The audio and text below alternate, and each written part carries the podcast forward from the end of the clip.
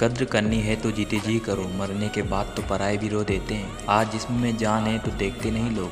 जब रू निकल जाएगी तो कफना टाटा कर देखते हैं। किसी ने क्या खूब लिखा है? वक्त निकाल कर बात कर लिया करो अपनों से।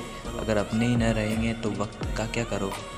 गुरूर किस बात का हिसाब? आज मिट्टी के ऊपर तो कल मिट्टी के नीचे।